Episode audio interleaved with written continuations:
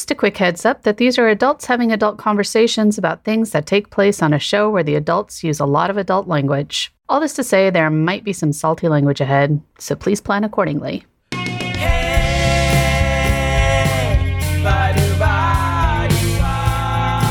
What would Ted Lasso do? This is a question that we explore in each episode of this podcast. We take the lessons we learned from Ted Lasso and we apply them to the real world through the lens of leadership and positive psychology. My name is Dimple Dhabalia. And my name is Jeff Harry. And neither of us have ever recorded a podcast. But as Ted Lasso says, taking on a challenge is a lot like riding a horse. If you're comfortable while you're doing it, you're probably doing it wrong. We hope you enjoy this episode as much as we enjoyed making it, and that it helps you find new ways to believe.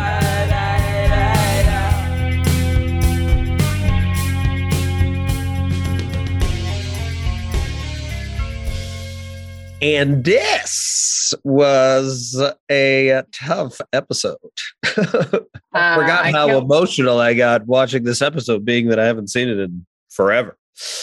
I know it, it is definitely a doozy of an episode with like so many layers, which I can't get wait to get into. But before we do, do you want to talk about uh, what our things were from last week? Our uh, do you remember? Passion, accountability, compassion. It was interesting. So I remembered being compassionate and accountability. I was more compassionate with myself, especially I'm writing this article right now that, you know, I'm going through ebb and flow of like it being good and then being like, I hate this article. I never want to look at it again. you know, and just just having uh compassion for myself. But the other thing that came up when I thought of like compassion and, and uh, accountability was gratitude. What came up for me was this idea of gratitude being in the mundane as I spent more time just trying to be like compassionate yet accountable to myself, I also was just thinking about like, okay, you know, I'm about to go spend time with my family, flying back to Chicago.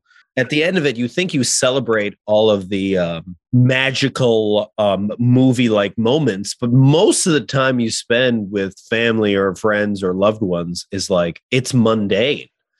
Mm-hmm. And or we can actually appreciate the mundane like i don't know the more powerful that is. So that came up for me as i was during this week. I don't know why. It just did. Yeah yeah i love that you know and it's true like the the gratitude for like the little everyday moments in life and it's interesting because they actually did a study on this where they interviewed a bunch of people who had experienced like really horrific things you know they'd either gone through genocide like they'd experienced a genocide or other forms of major trauma. And what they all came back to was um, this desire to really, or their focus was really on the little everyday, regular moments in life. Mm-hmm. Like that's what they were really seeking, you know? And so, yeah, I, I love that. I think that there is so much power in in recognizing we don't need these major things in our day to day. It's just those little things that we can start to feel gratitude around. So yeah, I can I can totally see how that come up. And one other thing that came up, I just saw this TikTok today because that's how I get some of my news.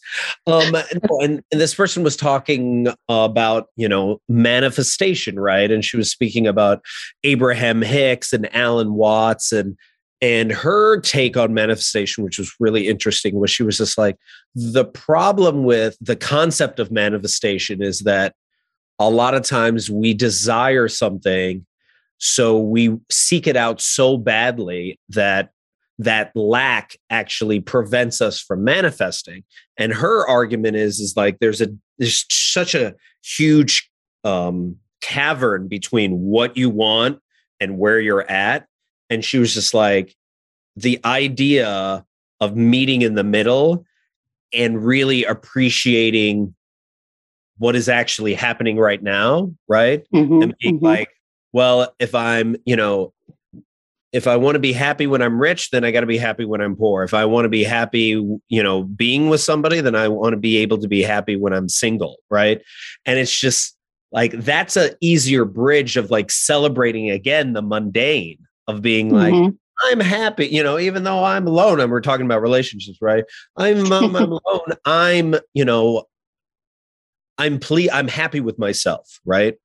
Yeah. And it was great to be more, but also like I appreciate me for me because and yeah. I, I think a lot of times we don't like doing that because it's not a grandiose gesture, but those small like basic thoughts of you know catching our negative thoughts and really just being like oh okay i'm not as bad as i think i am yeah yeah you yeah. know really really helps and maybe that's part of tying it back to the compassion accountability is the idea of of anything being compassionate accountability is catching being accountable to my thoughts mm-hmm. yeah. calling out calling out those thoughts that are not serving me as much because a lot of yeah. times I just let them spiral out of control. Yeah, no, I agree. And I think a lot of this does come back down to that self awareness, right? Like having the awareness to recognize what those thoughts are and when they're popping up and, and whether they're serving you or not. For me, what came up was um, so I had a, a bit of a an argument with my sister, um, as sisters do, and so not really that big of a deal. But because I was kind of in this mind frame of what would Ted Lasso do, I was looking at it from a different perspective and noticing that you know like my instinct is to kind of dig in and you know last we we were talking about kind of the storytelling like the stories we tell ourselves mm-hmm. about a situation and like you know how we feel we've been wronged right um, but what came up for me was was the recognition that you know I think for there to be true accountability, it has to be accountability for ourselves, not for the other person, right? So it was making me think about like last week when we saw Roy and Jamie at the bar. You know, Roy took responsibility for his actions or how he shows up, uh, but he immediately wanted Jamie to do the same, right? And I think most of us we want that. We take if we take responsibility, we want the other person to like own their part too. But we can't control whether they do or not. And so if we go into it with the expectation that, okay, I'm going to own up, so they should own up too, uh, I think sometimes we make things worse because then yeah. we get frustrated or upset or annoyed because we don't feel like it's been reciprocated, right? But if we're doing it for ourselves, if we're genuinely being accountable to say, hey, I know what I did was not right and I'm I'm owning that and then we leave it at that with no expectations. Yeah. I think that that's like a really important piece of it for it to really be accountability. And the other thing it got me thinking about was just like the concept of gaslighting, right? Because I think accountability helps with that, like helps to take away gaslighting because sometimes I think that like our flight response, uh, if you're a fight or flight, like everybody has fight or flight, but some mm-hmm. people err. I mean, like uh, end up bending more towards the fight side, some people more to the flight. And I think a flight response is really sometimes where people, if they're in a situation, uh, you know, they're not honest and they're like, no, I'm fine. Like, it's, you know, whatever, it's no big deal. Yep. Uh, and, and sometimes you can tell that the person's not fine, but like, what are you going to do? Like they're, they're telling you, right. You can't be like, I know, I know you're not. And they're just going to keep saying, no, I'm fine. It's you. You're the yeah. one having an issue or we tell like a story that makes us feel kind of like a martyr in the situation and then we gaslight the other person right yep. and so i think uh, that's the other thing that i really was thinking about with accountability is like it's just a really great way to to kind of get away from from that piece of it so i feel like we also see accountability sometimes as mean and sometimes the idea of accountability is just like checking that you're that you're living up to your values yeah, that's a good point. So let's get into it. So many layers. Yeah. All right. So let's get into it. So I can't believe we're halfway through the season. So this is episode five, Tan Lines. I believe it was written by Brett Goldstein. So Roy Kent. Oh wow. Just a lot of a lot of turning points in this episode. Yeah. So this was something interesting I found out yesterday as I was kind of doing a little research is that this this episode was originally titled new underwear. And somewhere along the way, they changed it to tan lines. And so there's um, uh, one of the articles I was reading was saying that, like, apparently Jason Sudeikis, when he does these monologues, like he's changing them right up until the last second. So that whole thing about his teacher, like there, there's a thought that maybe like part of that had to do with the new underwear piece, um, and that maybe they just changed it because it didn't really sound like him. Uh, but it got me thinking about the titles too. You know, last week it was for the children that was really used as kind of the excuse for poor behavior by Rebecca and by Rupert. Mm. like everything was like what was happening wasn't right, but oh, it's for the children. And then this week with tan lines, just really thinking about like I know like I'm over analyzing things, but like it's just fascinating to me how they make some of these choices. And uh, as I was like watching the episode again, uh, what was coming up was like with tan lines, it's really like there's a part that's covered up and that stays the same, right? And you have to be open. And the parts that are open are the parts that are changing, right? So the parts that are getting darker, if you're like laying out in the mm-hmm. sun or whatever. And so this idea of being open to change, which I think that a lot of this episode is oh. about. So uh, I don't know. Oh, I could wow, totally be deep. making that up. that is so deep. I was not there. I I have not gone that far down the rabbit hole. Um, no, I mean the the feeling I got from the beginning was like, you know, it's it, the whole episode's about family, right? You know, it starts off with Higgins' family, you know, and also the quiet, you know, like his his wife being like, I hope she dies of a heart attack. but like, you know, they have their unsaid things that they're um trying to be- then lasso walks in and is like trying to connect with rebecca and build family and she's like no. But now mm-hmm. they have like a certain rapport almost like a brother and sister where she's like oh i hate this kid. Almost like he's the younger brother but he's not leaving and she can't get rid of him. And then rebecca also reaching out to Keeley and offering her a job and being like her building a more of a support network and a family. That's the part that I was like fascinated with. And then even the even as like the team is becoming more of a family and how like Lasso's definitely speaking up more, especially when he's like, dude, you got to pass the ball. And then it was just so awesome when he uh he just cancels practice when he runs. And then it is that analogy of just like, oh, I don't think he realized how far of a run that is. And then, yeah. Uh, and then the other coach, what's the other coach's name? What's Beard, name? Coach Beard. Beard. Beard is like metaphor. Yeah. and then he even says to his wife, he's just like, "Oh, I thought y'all would meet me halfway." So yeah, yeah. I thought that all, they also came four thousand four hundred and twenty-eight miles. So you know, so, 38, 38. Or 38. yeah, you're right.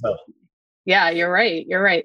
Actually, you're right. I didn't think about that because um, when I saw that, heard that metaphor piece, I I was like, well, that's interesting. Like he has to go the whole way. And when you think about like the arc of the episode, like ultimately he's the one who's coming. In my mind, it was like he was making that decision and coming forward, and that she to meet her where she was at, mm-hmm. um, but that she wasn't doing the same necessarily but you're right she did come to england so i hadn't really thought about that piece of it but but it did feel a lot like he was having to to move much closer to to where she was at rather than right. both of them coming in yeah this idea of family i love the higgins too and it turns out that the woman who plays his wife on the show is actually his real life wife, which is also kind of cool. Oh, really? Oh, wow. But yeah, like they just have such a solid relationship. And so I think that was one of the themes, right? Like really looking at relationships. There were so many in this little episode. So there's mm-hmm. like, you know, the Higgins for sure, or yep. Higgins and his wife. There's Ted and his wife, Ted and Beard. Like, I think that yep. there's a beautiful story yep. there. I loved Higgins calling it the inner sanctum of Ted Lasso. Yep, there's that. I think there's like that Him being allowed to be in it. Yep. Yeah uh, Ted and the team. So those dynamics, Jamie and the team, and then definitely, like you said, Rebecca and Keeley. And so I wanted to, I wanted oh, to like, oh, well, even and even Nate. Nate sitting down, yeah. Nate getting to sit down with the team. Like they made yeah. a, a, spot for him. It's so subtle, yeah. but these things are like major. Yeah. Let's talk about that monologue. This is the first big monologue that we get from Ted Lasso I think, in the season so far. Like we'll get another few uh, in the, the weeks ahead, but I think this is the first big one that we see. It's always so super powerful anyway. Like I, I love when he has these. So what I found was interesting was like when you when they go into the lock, locker room after the halftime, it's super quiet. Like normally, like they're all like talking and stuff like that. Mm-hmm. But I feel like it's the first time that you see like Ted is a little bit nervous too. He doesn't seem like he's uh, because he doesn't call everybody together. It's Roy that actually calls everybody together to talk and or to listen to him, you know. And I agree. I love that little piece of Isaac just scooching over and, and telling Nate to sit down, you know, and you see that growth happening around like where they started, where he was the bully to now where he's like, yeah, come sit next to me, you know. But it was just it was so beautiful and this idea of, of being broken and and needing to come together because even in the the practice the day before he says you know we have to play as a team or we're going to get our butts mm-hmm. kicked so thinking about like that idea of being broken and going back to like the vulnerability we were talking about last week like i think there's so much of that that's coming out and even like this play on like masculinity and femininity like in this show especially you know there's you're you're in like a, a major sports team right? So it's like the height of masculinity. And yet when they're they're being vulnerable when they're like opening up there's this mm-hmm. sense that there's this like feminine energy coming in you know? And there's such a, a, flip right? Because then you've got keeley and rebecca who are two super powerful women and have a lot of like those masculine kind of tendencies uh, which i think is really interesting too but yeah I, yeah i'm curious like your thoughts on what came up for you in that um that monologue so i'm assuming they're like four or five weeks into the season, right? And they haven't they haven't won a game. Yeah. So and now they have an opportunity to the win a game only because of Jamie Tartt, right? Because he scored those two goals. But that is the first time Ted makes like a major coaching decision yeah. that is, that is also public and I talk about this. I ran a workshop called Office Politics BS with uh, my friend Lauren Yee, and we use the analogy of of managers having to like ask for permission. Like he literally runs up and asks for for permission when yeah. he could just done it himself. But he felt this need to because he was like, I'm changing the entire team. Like this decision yeah. is not just for now. This decision is going to change everything and you probably could fire me just for this one decision. Yeah, when he does that, like he is now putting his stamp on the team. You know, a lot of sports announcers talk about this how like a coach when they make their first major public decision like that's their stamp on the team. Mm. And what's interesting is there's so many examples of teams where as soon as the star player left, mm-hmm. they became amazing. Like Alex Rodriguez left, Seattle Mariners made like the playoffs. Like what was it? Herschel Walker left Dallas, and all of a sudden they won a Super Bowl. So like it's fascinating all these different times when coaches made a choice that almost got them fired by mm-hmm. putting the team over the individual. And it's interesting because Tartt's not even in in the locker room. Like I guess he just yeah. Left, which yeah, is yeah. like I was like, whoa, I totally forgotten about that you know, and then the fact that they play the Ted Lasso way and they make the extra pass at the end, that's yeah. what makes it so sweet is that moment. So I've watched so many sports films where they have the talk and mm-hmm. it's really like this majestic, powerful talk, miracle on ice, any given Sunday. this one has this one's not inspiring at all to me. My, this one is more like it's just he's just randomly talking about his life. Yeah. But for some reason it still is still is powerful even though it's not like inspiring because he saves the day you know by being like and i'm talking about lady football but you know but the yeah because it's not in it yeah. but the feelings behind it is he's like we're changing. Like mm-hmm. i know i just made a decision to change and you have a choice. You can follow me in this decision change or you could leave like Tartt because yeah. like we might go downhill because we just gave up our best player. So really what I'm asking, or I feel like he's asking is like, are you ready to do my way? You know, yeah. ready to yeah. do the lasso way, which I myself am scared to do. And that really powerful because they're like, oh. And then the the part that I found is the only part that I found like really inspirational where it actually made sense is when he smacks the sign, dude. Yeah, yeah. He smacks the sign. Then you're like, that's the whole point anyway. It's just like when I first came, this was going to be my way. You didn't believe in me. Now we're all in it together. Smacks the sign. Yeah, yeah. Yeah, I agree. Like the monologue itself is just like he's reminiscing and kind of like, and he's talking about change, like he's relating it back to change. But, uh, but there is something really powerful in that too, because I think he's calling out like what nobody's talking about, right? That change mm-hmm. is scary and, but it has to happen. And in order for there to be growth and forward movement. And the other piece of this, though, that really stuck out for me, um, you know, if you take it back into kind of like a, uh, a leadership context or like in a you know even like in an office setting is like i've i've seen so many workplaces where there's that one person that just makes everything toxic right and like you said with mm-hmm. a lot of these teams as soon as the one person leaves like the team comes together right yep. but it's that choice of of, of it's it's making that decision that tough decision to again hold that person accountable so yeah. in this case like ted had told him at practice look or at training like you have to make the extra pass and yeah. you know and then he chose not to and when he made the second goal you know you see ted just looking at the field and like the team looks dejected right they yeah. look completely like they're all just like staring at him and they just look so down and it's in that moment that he makes that decision like all right you know we got to change things. And that's where like you know in the, in the monologue he talks a lot about courage. Like change does take a lot of courage yeah. and to ha- and so in that like he's one of those leaders that has the courage to say all right look i'm going to make a choice that nobody's going to agree with. And and nobody does right? Like in the pub they're all yelling at him. Yep. in the in the stadium they're all yelling at him. Um, but i love that when he comes back down and makes the change beard looks at him and he goes okay you know like, like, we're we're in it. Yeah. Like this is the ride. Now now yeah. we're in it.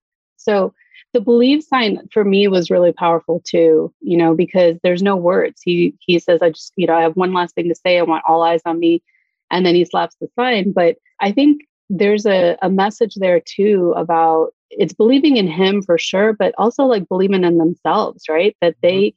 they don't need jamie. Like they can do this they have it within themselves to do it and and to your point like at the end of that when roy does choose to make the extra pass it's like he's putting he, you know he wants that collective win as much as as ted does you know he doesn't need to be like the star player or anything like that like for him it's about team before mm-hmm. individual mm-hmm. you know whereas with jamie it was always like the fact that he's on the field like yelling me me. Me me like what the heck? So yeah so so powerful though. But i think you're right like i felt like a big overarching theme for this whole episode was around agency and choice though right? Like the mm-hmm. choices that we make. And and so even that concept of believe like we have a choice. We have a choice to believe in ourselves to believe that we can do something, we have a choice to find the courage to take those difficult decisions. At the end of the day, like we can, we can just sit back and, and hope for the best. But I think a lot of what I felt coming out of this was how much choice we have in a given moment. Yeah. I, the other thing that comes up that I just realized was the way in which he had to let go his wife is the way in which he had to let go of Jamie because he mm. was trying to save Jamie, even at the very, you think about it, right all the way up until Jamie's taking the photo right before he goes on the field. Like Ted was about to go in on him before his kid shows up. Yeah. And then he realizes how toxic Jamie is because Jamie's like, I'm going to do whatever I want to do. And you can say your stuff and you can say your mumbo jumbo, but I, the whole time, I'm not even listening to you.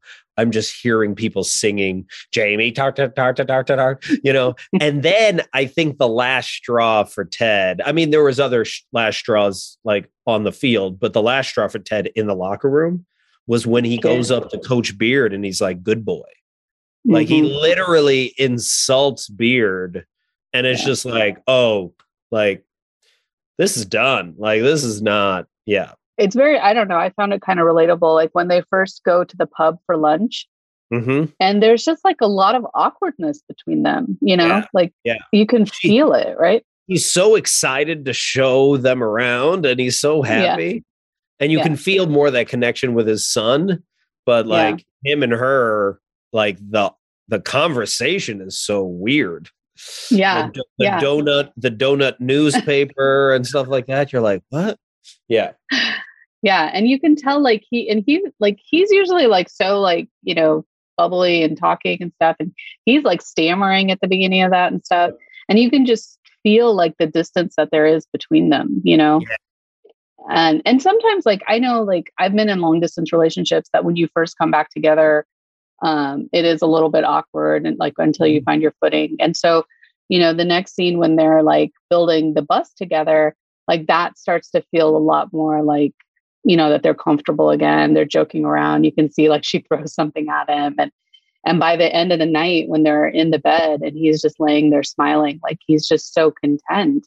And so you see like that whole arc happening which i thought was really interesting but oh I, that was interesting to me. I didn't have that experience when they're building the Oh. lego.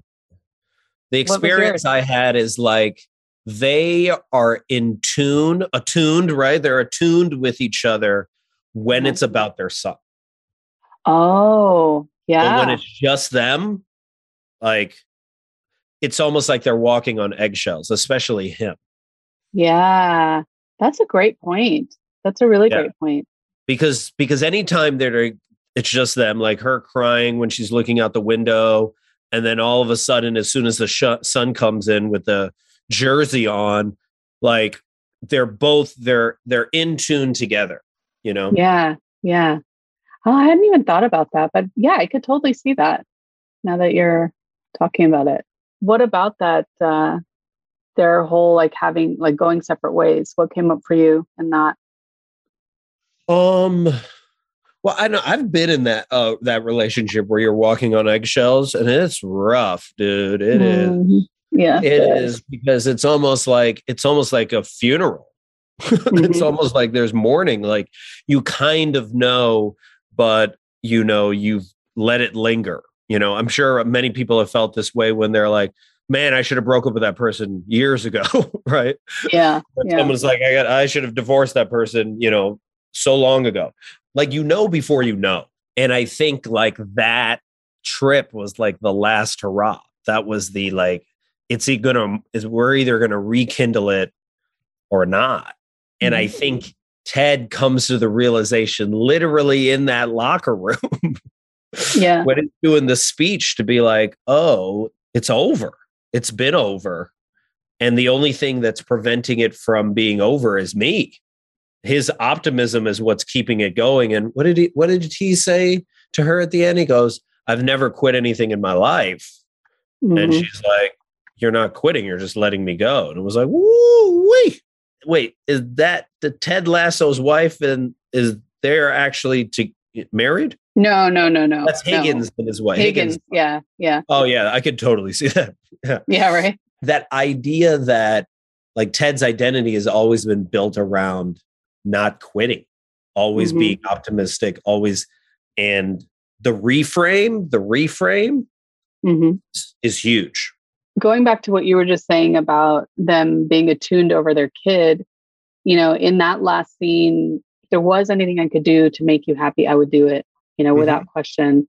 Um, but I, I can't control that piece of it. And so you don't have to keep trying anymore. Like, you know, so like all of that, like he's okay, but it's it's as soon as he looks at his son where he where that feeling of like I'm quitting something comes up for him, you know.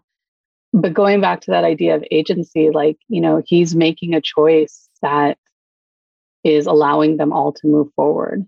And so to me, like quitting would be staying in it just because, you know, but it's again that courage to go the full distance to meet her where she's at and to to still like step forward to make sure that he's going to be there for his kid. Like my heart just breaks every time I watch that scene for a variety of reasons. And the music, like I know I've talked about music in the past um, as well, but the music in this episode is so powerful and it's so intentional you know so when they're building the lego bus or whatever um, the song that's playing is by sam cooke and it's all about a relationship like a, a relationship that's ended and he's like wanting it back and wanting that love back and that's what that whole song is about that's playing and then in this one, it's um, it's Mumford and Sons. It's um, Forever. And what is just so amazing to me is how they've scored it so that it's like timed perfectly with each thing that's happening. So as like she starts to move towards the car and the car pulls away, like the lyrics of that song are, you know, like do it for yourself, do it for the girl, do it for you, dare I say forever. And it's all like it's and that whole song also is about kind of letting go of of something and like get letting go of love in a relationship, but then like being able to experience that through the memories. And so, um, mm-hmm. like the song talks a lot about like you know looking at it through your eyes and your mind, and it, and it's about the girl like leaving, letting go of the girl in London. And I just like I'm like oh my gosh, like I just think it's so amazing how they've done that. But for me, like I really think sometimes that the music is like another character in mm you know, whatever I'm watching, because I think it adds so much. And in this particular show, like they've been so intentional. And I was reading somewhere that because they're for working for Apple, like they actually have a massive music budget, you know, a pretty big library to choose from, which is great. But the the fact that they're choosing songs that have lyrics that mirror like whatever's happening is just, I think, so phenomenal. But uh, the other thing I was going to say is like before he has this conversation, before even like the game, when they're uh, talking to Higgins, when he's talking to Higgins, and Higgins talks about, um, you know, his relationship with his wife, and he says, you know, if you're right, if you're with the right person, even the hard times are easy. And it just, my mind automatically went to, and when you're with the wrong person, the easy times are hard, right? Because I I remember like being in a relationship that was just like I felt so lonely. Mm-hmm. And I was mm-hmm. in the relationship with this person, mm-hmm. right? But everything was a struggle. And mm-hmm. you know, but again, like there was just this fear like, oh my gosh, I I need to figure out how to make this work. I need to like change or mm-hmm. I need to do this or I need to do that.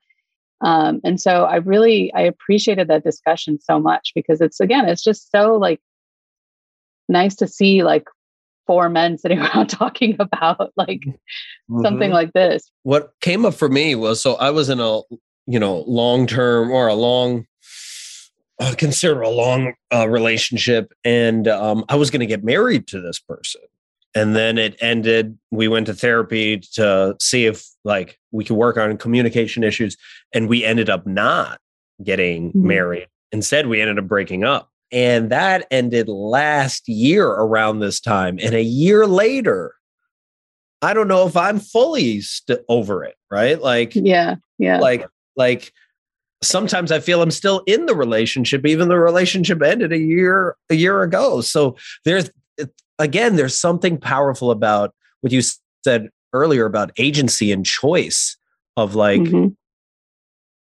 it doesn't really matter if you make the choice when you're in the relationship or even after the relationship's over like you you know the process is the same right mm-hmm. like there's the choice of actually like breaking up and being like this is not going to work out but there's a bigger question of like are you finally ready to let go of what could have been mm-hmm. there's such a this i think a lot of our suffering as as human beings come from you know expectations right? Expectations being the thief of joy. And the idea of you had this notion of like oh this is how it's going to play out. And then it didn't play out that way. Yeah, and then yeah. you have to mourn the fact that that is not going to happen anymore. And a lot yeah. of people never let that go. They always and that, that's where a lot of like depression comes from is this idea of like what it should have been and why is it not there and not being able to embrace what's about to happen because you are still focused on what it could have been. Yeah. Well, it's interesting because when Ted starts that conversation with Michelle, he says, you know, he talks about how they were in the parking lot and hmm? they had no idea like what it would turn into, you know. And there's something, and then they like cut to like Roy and keeley Yeah. It's always really exciting, right? Um, but there is there's something to be said for that, right? Like um, I know you and I like had this conversation even about this podcast, like when we were talking about whether to do it or not. And you know, to go into it without those expectations. And it's funny, my dad used to say that all the time to, about everything. Like he always taught us, like, don't have expectations of anyone or anything around you. Like go into it uh, without, because to to your point, like it does steal your joy, right? Like you build up this whole thing in your mind about how how you want, you know, like what you want things to to look like, or how you want them to sound, or how you want to show up.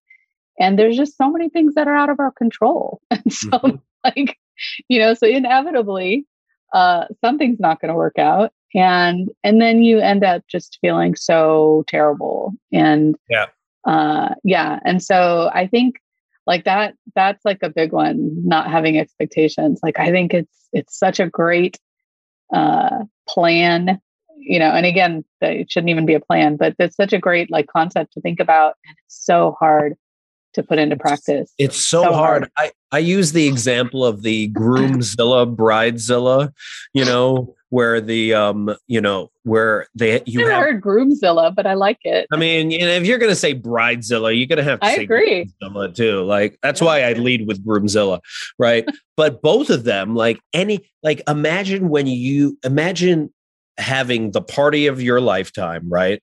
And it has to go a certain way if you're so focused on it going a certain way, you miss all the love, the connection, the curiosity. Yeah. All these people are showing up to celebrate you, but you yeah. are fixated so much on it happening perfectly that you miss out on all of the other opportunities of of love that you could experience. And I use that analogy because like it's like what a waste because you have you're never going to have that many people that love you in one place again except for maybe your funeral you know, right? When yeah. you're not yeah. going to be around. So why not enjoy that experience? But for you to enjoy that experience, you have to embrace curiosity and you have to let go, right? Yeah. Yeah. So it's interesting. So there's so we've got like Ted and Michelle on the one hand, and then you've got the breakup between Keeley and Jamie. and like 24 less than 24 hours later, Jamie's already moved on. Mm-hmm. And uh you know, and I just think there's like so much grace in the way that she like handled that whole situation, you know, like coming in to find this woman, you know, barely clothed in her right. ex-boyfriend's kitchen. Uh, I thought it was funny that the girl is like Keeley's number one fan also. Yep. like, right. That was really funny. Uh, but just like Jamie's cluelessness, you know, and so when she says, yeah. you know, I've, I, I always like uh, you know, doubt like my decision about breaking up, but you've made it really easy. And he just he takes it at face value. He's like, Well, yeah. you're welcome. I like to make people feel good. It's like, do you know? Like his lack of self-awareness is just like mind blowing. Well, it's also funny, funny the language you used of like he's already moved on, you know, from Keeley. What I think of is like he never was with her. Right. Actually, you're right. It's like because he's never been with anybody.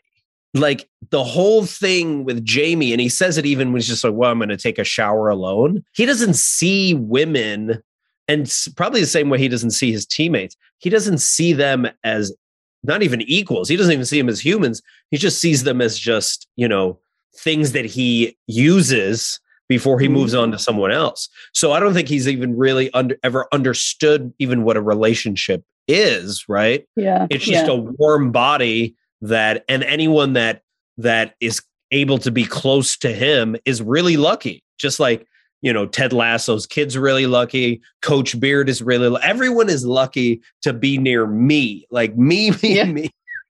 And it's kind of actually sad because it's such a lonely existence because then yeah. nobody likes him, right? Yeah. yeah. You know, and it's just and nobody likes him he still gets praised, right? But if anyone that actually, no one, nobody likes him that actually knows him. Um, well, and he has that reputation, right? When they're playing the match, mm-hmm. uh, when he goes to do the the free the kick. penalty kick, yeah, the announcer is like, you know, will he look for a teammate or will he go for the glory? And then they say, well, in Jamie Tartt's case, uh, it's usually a rhetorical question. You know, it's like everyone knows, like that's that's what he's like.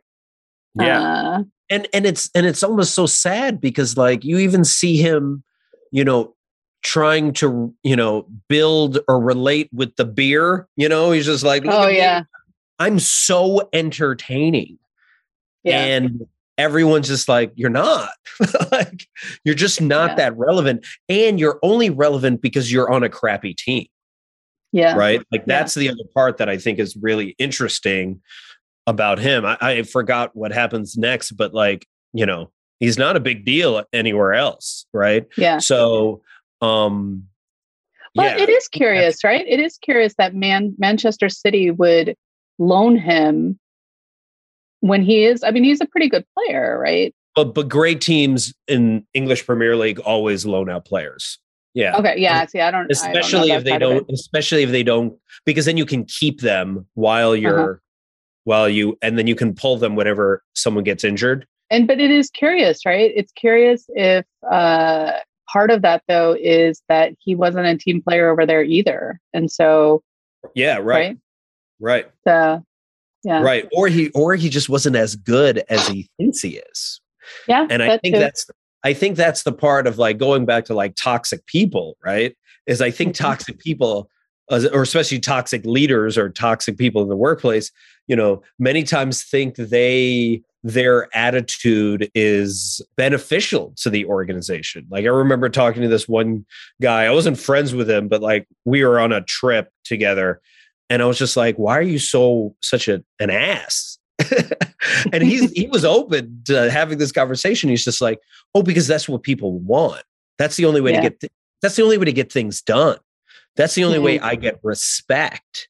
And it was yeah. like just looking at him, just like Jamie, it was just like, man, this is so sad. It's so yeah. sad that the only way you can get respect is to be horrible to people. Or you think you're getting respect. It's probably right. not even respect. Probably you know? not even getting respect, right? Yeah. Yeah. One thing that, that I noticed, and I, I'm curious if you noticed this too, was um, there was two instances of kind of I don't want to say mansplaining, but like where men felt the need to like weigh in, or when uh, Nate asked him, "Well, why did you leave?" He says, "Every time I tried to fix her problems or do something sweet for her, uh, it would end up blowing up in my face or something like that." And so there's that piece of it, which kind of struck me like this idea of him needing to fix her problems, mm. you know? And then the other, and so it's not really mansplaining, but like this thing sometimes that men have with wanting to, feeling like they need to be the ones that are fixing things when women aren't necessarily asking them to do that. Yeah.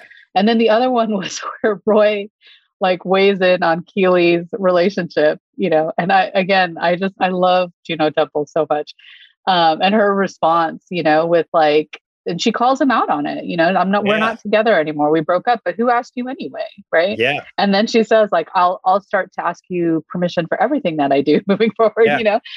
Uh, but I'm curious, like I like that just for some reason I was like, it feels so like with the way that the men are on the show and how open they are and stuff it's just interesting it brings you back to like the reality of like yeah but they're still human and there's still going to be mm-hmm. those tendencies but I was curious if if that stuck out to you at all or yeah, what I loved about that scene was Keeley was giving a little Roy back to Roy, which I really loved.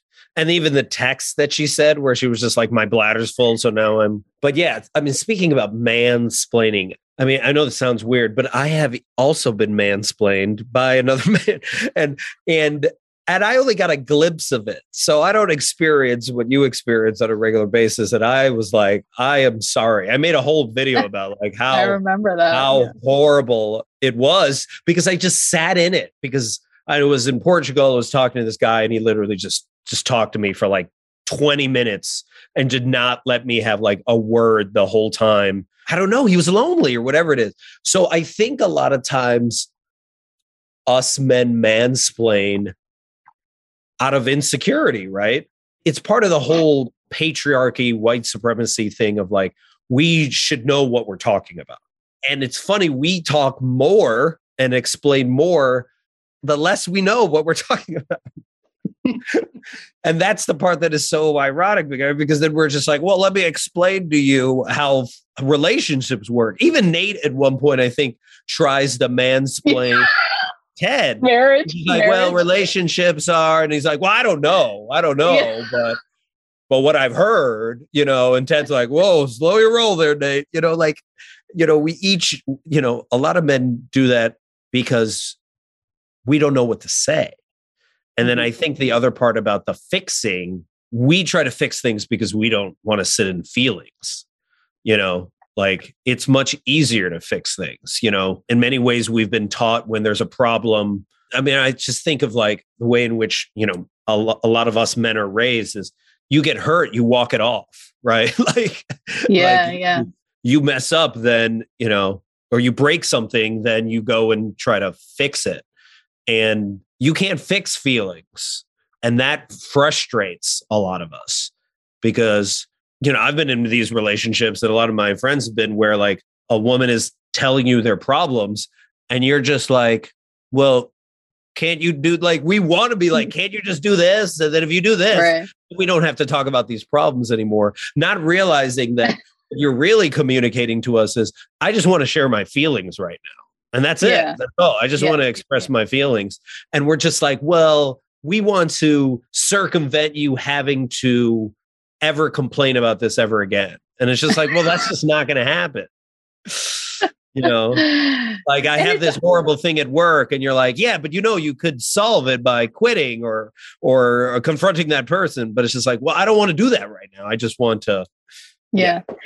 And I will say, I, I don't think it necessarily is just men, right? Like, I think women do that as like everybody does that at some at Yeah, but men are some point along the way. But, uh, but speaking of like women and relationships, like I just want to touch real quickly on uh, Keeley and Rebecca. Like I love this, and it's so like the relationship that's forming because you know you watch pretty much any TV show or movie, and like there's always like something undercutting, you know, like there, there's always like going to be friction between women in most everything that you Yeah. watch these days, right? Like where women are out to get each other or they're stepping on each Yeah. other or whatever.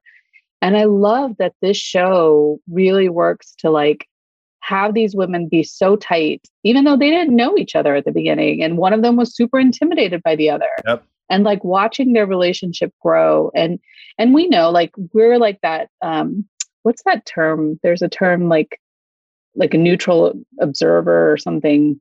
I can't remember. There's like an actual term for it, but we're that thing like looking at it from the outside. So we know that Rebecca is still like scheming and all of that. But like, and of course, like last week, because she had that little bit of a breakthrough, there's this scene like sense of like, oh, you know, hopefully like she's she's turning around now. And then today, like, or in this episode, we see her again, just like things are going smashingly. Like we don't have all the seats sold, but that's great. But you do see like little bits shifting right and and i feel like that is also realistic because you wouldn't expect someone who's in it the way that she is to just do a 180 and be like all right now i'm like you know and so like she has to build up to it um but i love that she has keeley's back and she's Yep. just like you know let me help push this woman up because i see something in her i Yep. see that she has this gift and and the discussion they have around it where Keeley's like, well, don't, you know, I don't want you to give me a job just because I was nice to you in the bathroom or in the loo. And she's like, why? Like men do it all the time, right? And so, Mhm. and it's true, right? Like it's all about those connections and stuff. So why shouldn't women be able to do the same thing? And I, I just really loved that. Uh, that yeah there's like there's like a sisterhood that i appreciate that you that you actually really don't see as much in in like modern television and i even think of um i used to watch sex in the city back in the day i was real you know i was actually really into it um and i was reading an article recently that you know the Kim Cattrall the oldest Petrel, Petrel. Mhm. yeah, actually hated it at the end because she actually didn't even want to do the movie. She was just like, and and Sarah Jessica Parker was just like, oh, we got to do these because it's so popular and everyone wants it. But there was like, even in the show, there was a certain level of like cattiness and and I didn't see that level of like sisterhood, right? And at the end, it was a lot about like, you know, uh, what is it? Women's relationship to men, and you know, and the the the whole story was about women being able to stand up on their own, but at the end, they all end up with men, and some of them end up with like toxic men. And Kim's like, "Yeah, I'm done with that. Like, I don't want to do that mm-hmm. anymore." and then people be feeling making it feel her guilty for not participating in this more and it's it's like yeah you don't really i mean for a guy watching this i'm like i don't really see like a lot of shows where the woman has each other's back so like that yeah. that's awesome and i noticed when i'm watching it like especially the first time i watched it i could feel in my body like this anticipation of how's she going to screw her over yes you know right right, right? like oh this is going well what's she going to do to screw her over right? right? like because that's what we're so conditioned to right. to seeing and so uh, i love that they're shifting that paradigm i think it's great um, yeah that, and then what the like, media is trying to make it seem that women always hate women yeah and it's just like yeah. it's not like that like no in fact i i feel like in my real life like i've got this solid group of you know like a small group of women that i know have my back no matter what you know mm-hmm. and uh, and i'd love to see that reflected somewhere in a way that's real and and whatever you know and so i i like that they're starting to do that and being that i have two older sisters i think that affected how like i probably have i have more female friends than male friends i do feel even though i'm a dude i do feel a sisterhood with my a lot of my female friends I, I can see so, that about you. so I'm like, I can, I, I, I'm, I'm with it. I feel it. So yeah. And then the last thing that I just, uh, there were so many little comedic moments in this um, episode, as heavy as it was and as like sad as it was. But two things like uh, this was not comedic, but I love the changing of the word wanker, right? Yeah. So it's reframing again. Reframing super, comes back. Right. Yeah, super powerful. And I I love how Coach Beard also. So you've got Keeley and Rebecca pushing each other up, but then you've got Beard and, and Ted doing the same for each other. And and. Beard's mm-hmm. the one who has him, you know, he says, Hey coach, listen. You know, and Ted's like, Oh, it's well, it's the same word. And he goes, Yeah, but different, you know, and but I different. love that. Yeah, I love that he's helping him see that. And at the end, you know, like as soon as uh, Michelle pulls away, like the um, beard is there with beer. the beers and like beer. You know, and and that scene is so powerful, and they don't say a word to each other. Yep. Like, you know, it's but it's just so like there's there's comfort and there's uh you know in that like friendship and companionship there's like an element of love that's there that even though his relationship with his wife is ending like he's got something that's like anchored and it's yep. going to help him stay anchored, you know? And I just thought that that was so beautiful. And then there's um, the bonus right after that because then the elderly man is like, "Hey, Wanka, yeah. you did good yeah. today." Yeah, I think reframing is such a important theme of this yeah. episode from the you're not quitting, you're letting me go, wanker, yeah. wanker. And I'm sure there are other moments when there's also like a certain level of reframing. Oh, even the reframing when Keeley's talking to Jamie and she's like, oh, yeah, I don't need to be here anymore. Like, it's just, yeah, that's, and if we can like apply that level of like reframing, especially, yeah. maybe that's my theme as we go into our like takeaways is like reframing what is actually happening right now when I'm around and getting triggered by my family. Gotta love the holidays. Right, exactly. Uh, right. uh, yeah, no, reframing is super powerful so yeah we should talk about what we want to cover but one last thing i want to say because this one's mm-hmm. so funny is um in the pub when they're all yelling at ted and paul is like yeah but he has a nice family and the other guy turns around and he's like damn it paul don't humanize him right don't humanize him I was just like, yep. And like, then when he puts his kid on his shoulders, yeah. and Rebecca's like, oh, oh because shit. again, yeah. again, like more humanizing, you know, more people yeah. loving Ted. And she's exactly. like, this is the exact opposite of what I wanted. Yeah. Yeah. Uh, so many, so many good things in this episode. Like they're all so good. I just, it's so hard to pick and choose. All right. So you're to, that's your thing for next time is to reframe. Well, I think I'm going to explore, you know, because, you know, tying in my various ones of attunement and compassion and accountability and gratitude. Yeah, incorporating reframing, like this idea that instead of me running with a story, you know, I asked my nephews to come and help us decorate the tree. We usually decorate it like right before Mm, Christmas, right? that's nice. You know, and he he's like, I'm going to Wisconsin for snowboarding, and I'm like, oh, these kids like just don't care about their elders, don't care about like hanging out with us, and just being like, no, you know, like it's the one time he gets to be with his friends back at home, and you know that just that reframing gets me out of my negative spiral. So the more Mhm. I can just be like, when he is here, just appreciating the time I have with him instead of thinking of all the times he's not here is going to Yeah. really help me to have more gratitude. The re- reframing with a gratitude focus. No, let's go. Yeah. I like that. That's a that's a really good one. I felt like I had another one, but I can't remember what it is now. As we were talking, something came up for me, but but I, I like the reframing. I think that that's probably one that I could use some practice with too. So I think I'm going to try that as well and see how that goes. And uh, another, sorry, You're, you're like really, you're like really I'm like, like, I'm like, I know there was something else. in like, you're like, wait a minute, I'm trying to get no, but you, isn't that also funny about the thoughts, right? When you so badly want to get it back, Yeah, can't and you can't. And then as You soon as you let it go, it comes flooding back to you, and you're like, "Oh yeah!"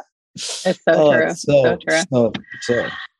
Uh, all right. I just well, reframed the thoughts right there. Oh, that's I also might have mansplained you, so I do. yeah. but uh, yeah, no, you didn't. Well, thank you. This was uh, fun yet again, uh, and I I appreciate you. This is awesome. I'm excited to experience these last. Uh, well, I guess like four. Wait, yeah, five more episodes. So I know. ready. Well, and now they get even better. So I'm just like gonna yeah. All right. Well, have a lovely holiday, and uh, Thanks so much, everyone, soon. for listening. We appreciate yeah, it. hopefully you're still And, well, listening. So. And we will talk to you later.